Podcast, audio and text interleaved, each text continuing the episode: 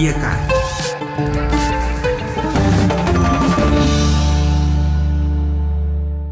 La rubrica de astăzi, stimați ascultători, cu noi, ca de obicei, Daniel Manu, cu sugestii interesante pentru dumneavoastră, pentru noi toți. Bună ziua, Daniel! Bună ziua, Carol, și bună ziua, dragi ascultători! Începem rubrica de azi cu o informație potrivit căreia TikTok a devenit cea mai descărcată aplicație mobilă din lume. Aceasta a devansat Facebook și aplicațiile sale de mesagerie, semn că pandemia de coronavirus a extins popularitatea platformei de clipuri dincolo de publicul său inițial, și anume adolescenții. Potrivit firmei de specialitate App Annie, aplicația deținută de grupul chinez ByteDance s-a impus în topul descărcărilor, urmată de Facebook și de celelalte aplicații aflate sub umbrela acesteia, și anume WhatsApp, Instagram și Messenger. În urma acestora vin Snapchat și Telegram. Apropo de WhatsApp, te poți trezi cu contul de WhatsApp șters dacă rulezi anumite aplicații pe telefonul tău Android. Avertismentul a fost postat chiar pe secțiunea de întrebări și răspunsuri al serviciului WhatsApp, după ce utilizatori din întreaga lume s-au trezit cu conturile șterse, în imposibilitatea de a-și mai recupera mesajele și istoricul conversațiilor. Sunt vizate persoanele care folosesc aplicații alternative pentru serviciul WhatsApp, dezvoltate de entuziaști, care însă nu se regăsesc pe iOS, ci doar pe Android, precum WhatsApp Plus și GB WhatsApp. Facebook nu a reușit să le interzică, însă suspendă serviciul dacă acestea sunt folosite. O altă surpriză vine de pe piața telefoanelor mobile. Xiaomi a depășit Samsung în al doilea trimestru al anului și a ajuns producătorul care vinde cele mai multe smartphone-uri în Europa. Atât la nivel global, cât mai ales în Europa, Xiaomi a fost producătorul care a reușit să umple cel mai eficient golul lăsat de căderea Huawei, cădere cauzată de embargoul impus de Statele Unite. Pe locul 3 se menține Apple, care a crescut cu 15,7%, livrând 9,6 milioane de telefoane. Și tot din domeniul telefoanelor inteligente, Netflix a anunțat că va introduce jocuri pe platformele mobile, fără a scumpi însă abonamentele. Bun, de la telefoane mobile să trecem acum la rețeaua de care depindem cu toții, și anume internetul.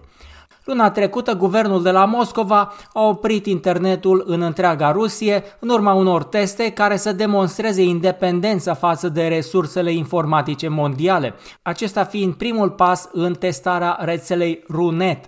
Furnizorul de telecomunicații de stat Rostelecom, cei 4 mari furnizori de telefonie mobilă din Rusia și proprietarul celei mai mari rețele de cabluri optice, ar fi participat la testele de izolare a internetului.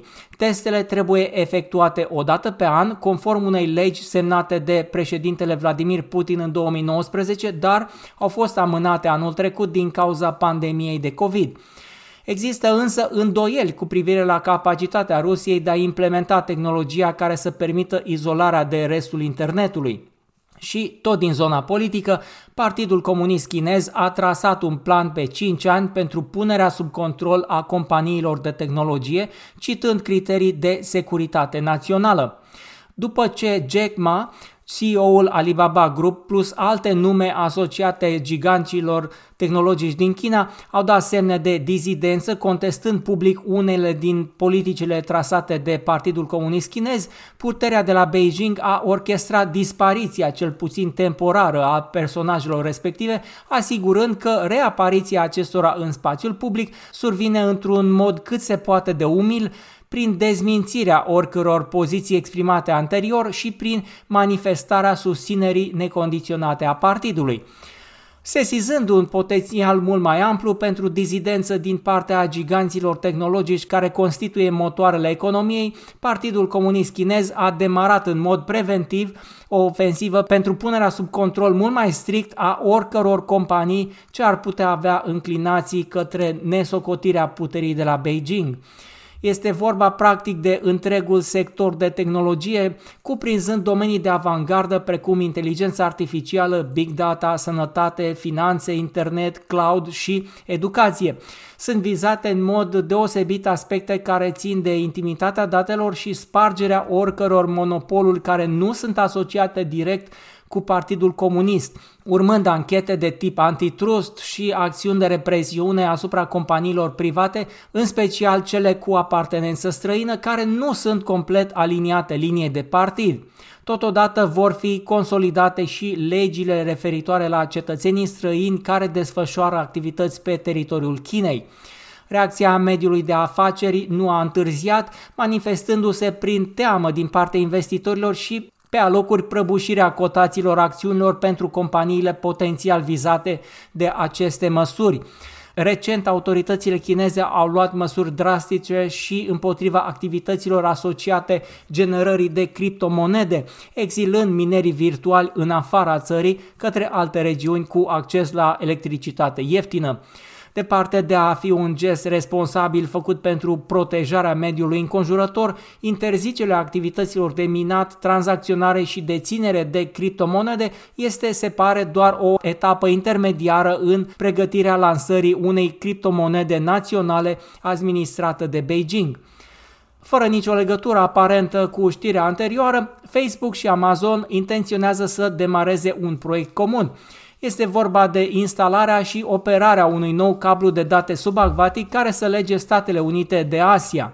După ieșirea operatorului China Mobile din ecuație, Facebook și Amazon s-au unit în acest proiect și au cerut acordul Guvernului Statelor Unite pentru operarea cablului subacvatic dintre Filipine și California. Cele două companii au declarat Comisiei de Comunicații Federale că doresc să înceapă demersurile până la sfârșitul anului 2022. Anterior, Statele Unite și-au exprimat îngrijorarea cu privire la rolul Chinei în gestionarea traficului în rețea în contextul riscului de spionaj. În prezent, aproximativ 300 de cabluri submarine formează coloana vertebrală a internetului, acestea transportând până la 99% din traficul de date din lume. Cam atât pentru azi, sunt Daniel Manu și vă doresc toate cele bune până la viitoarea întâlnire cu rubrica Tehnologie pentru fiecare.